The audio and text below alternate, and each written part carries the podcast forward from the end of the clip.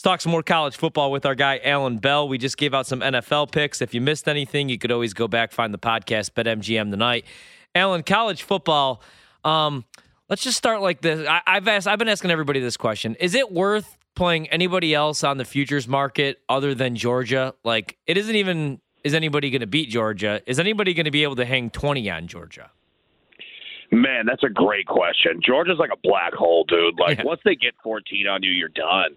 Um, I would say the only team is Alabama because they're going to face them in the SEC championship, and that's pretty much going to define. Now, if Alabama wins that, uh, they're both going to go to the playoff, and, and I think that Alabama does have kind of that big brother feel in terms of Nick Saban on Kirby Smart. And look, I've been around Georgia football my entire life. I live here in Nashville. Uh, I've been around the SEC literally for 30 years. Uh, Georgia's biggest thing is falling apart at the end, right? So, Right. like, like, yeah. So I- would say Alabama. Other than that, man, I just don't know. No, I completely agree. All right, so for the first time since the college football playoff was established back in 2014, um, there was actually some hope that maybe Cincinnati would be the first group of five team to make the Final Four, and uh, so Cincinnati, I guess you could say they get robbed. And first off, just what are your thoughts? What are your overall thoughts, actually, Alan, on the college football playoff rankings? Because uh, you have Oregon in there. Um, Cincinnati, obviously not in the top four. We all expected Georgia, Alabama. I think some expected Oklahoma since they're unbeaten. Some people upset about Michigan State, but hey, they're 8 0. Um, what's your gripe, or are you just fine with it? Well, uh, let me say this: I don't have a gripe against any team that's in there. Okay. so let me say that. I do have a gripe though that Cincinnati's not. Same. Uh, like, like, come on, man! Like, what what does a team have to do to get in this thing that's not, you know, uh, one of the blue bloods, right? And, and you know, people say, oh, well, you know, you put Cincinnati in there, they might get blown out, buddy. The national championship last year was a blowout. We've had blowouts in the college football playoff every single year, and we probably right? always Like, will, so- man. You know, like that's what I'm saying. Like, like we, we see that every year. So it's like I don't even want to hear that excuse. Like, let them in. Like, if they get blown out, they get blown out. Whatever. Let them in, man. Uh, and especially this year. Like, if we're not going to do it this year with 30 teams, 30 ranked teams that are being beaten, like, when is it ever going to happen? You know. So uh, I- I'll say again, I don't complain about any team that's there. I just I, I'm ready to see one of those other teams get a shot. completely agree. All right, what are you looking at this weekend? Man, all right. So we, we there's some good games out here. Okay. So first off, Michigan State minus three against Purdue. All right, this is a low number, but Purdue has been known as kind of that rally killer, season killer. Uh, you know, for teams historically, I like Michigan State in this spot. I understand the letdown position that could be there. I certainly get it, but I think that this Michigan State team is built a little bit different, and especially with a low number like that. Like if it were above six, six and a half, no way. But three, like I think Michigan State's that much better of a team that even if they do have a hangover in this game, they're still better than Purdue. Okay. Uh, number two, um, and I'll get called a homer on this one, but I don't always bet for them this year. I just bet on the games. Tennessee plus one against Kentucky. The Vols are coming off of a bye week, and Kentucky is falling apart as we're watching. We just saw them lose to Mississippi State, and I think that that continues. And the way that Tennessee plays, Kentucky does not want to play in a shootout whatsoever. They're not built to do it, and Tennessee would love nothing more than to do that. So if Tennessee gets up, seven, ten, fourteen points. All this is a good live play as well. If you kind of see early that Tennessee's tempo is working, bet Tennessee because Kentucky's just not built to play that type of game at all. Uh, you look at some other ones, Baylor TCU, okay? I think we're looking at a total of what, 58 and a half, Yeah.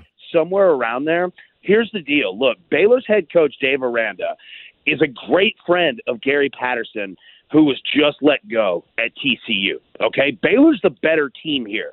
However, I think that out of respect to Gary Patterson and his boys, that if Baylor gets up, he's absolutely not going to keep his foot on the gas. I know that it might think like, hey, they want to beat him by a thousand to show TCU. No, like Patterson, I could literally see him text his buddy like, dude, take it easy, my boys. They don't deserve it. you know, blah blah blah, whatever. I know that that sounds crazy, but I'm taking the under in that game because I just have a feeling that the gas pedal gets let off and he just wants to get a win and get out of that one. So I like all of those. Also, uh, Army, Air Force, I think the total's only 37 Yep. or so. Unders are 39 and 9 Yeah. in the last 48 when service academies play each other. So anything above 35, I'm taking that under. Yeah, that that seems like a popular pick tonight here on the show. Uh, I'm with you on Tennessee, and I'm so glad that I jumped on that last Sunday. So I actually got the three. I got Tennessee plus three. Nice. Uh, they were one point dogs, like you said. Right now, it's actually locked and off the board over at BetMGM.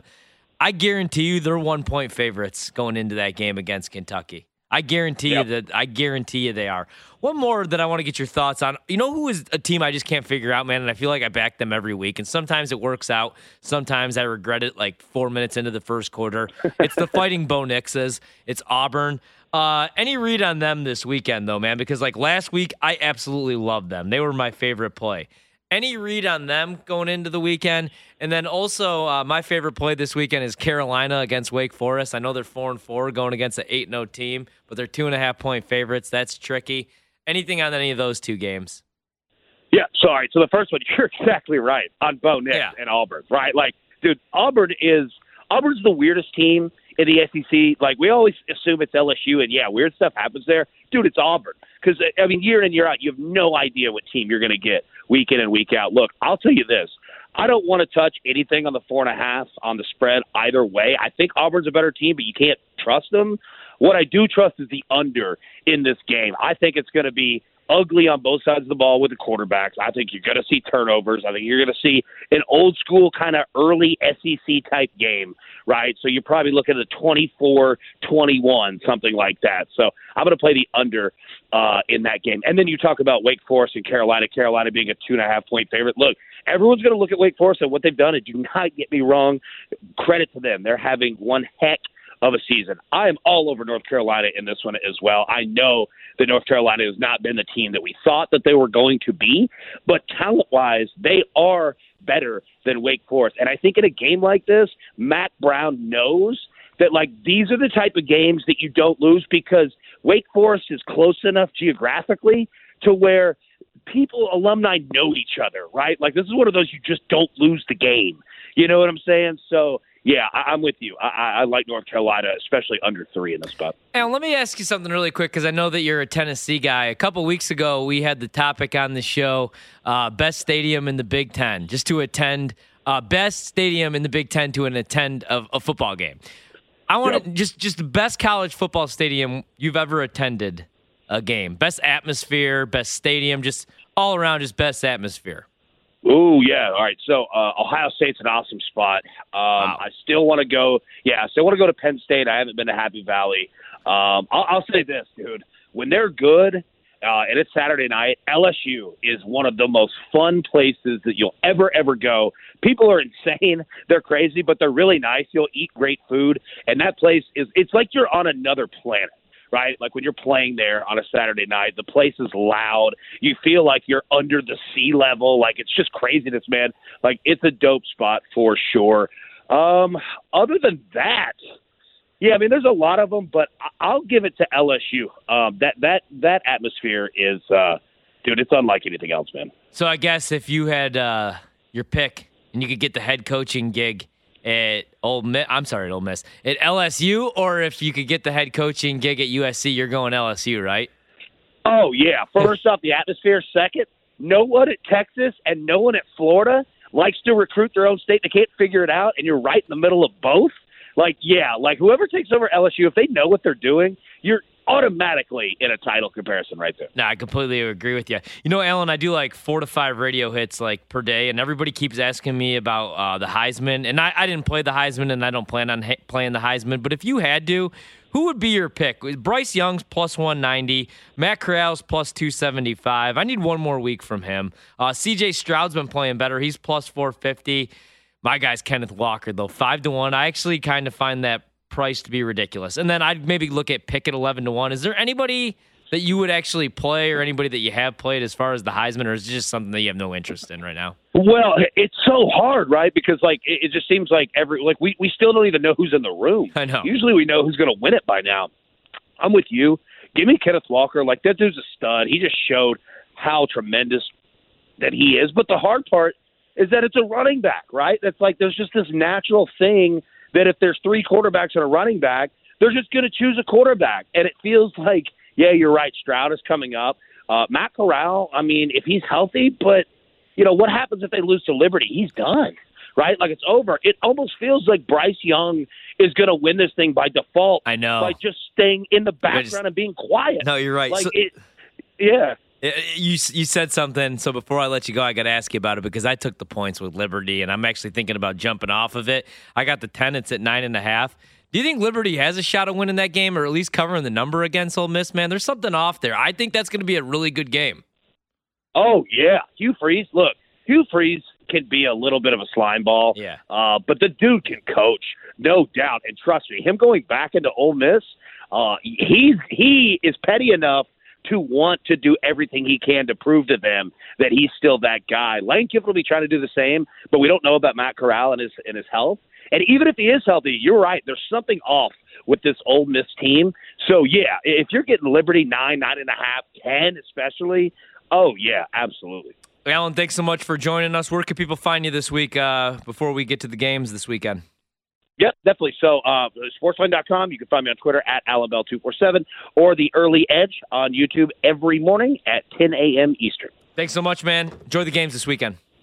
I appreciate it, buddy. You too, man. Alan Bell, CBS Sportsline. Sportsline, like you said, you can find him every morning on the early edge. Give him a follow. Um, Liberty, forgot about that one. The Hugh Freeze revenge game. I think Liberty, I don't know if they could win it outright against Ole Miss. Although Ole Miss a little bit beat up. Matt Corral, a little bit beat up. Needs kind of he needs to learn how to slide. Um, I think they could keep that within a with within a score.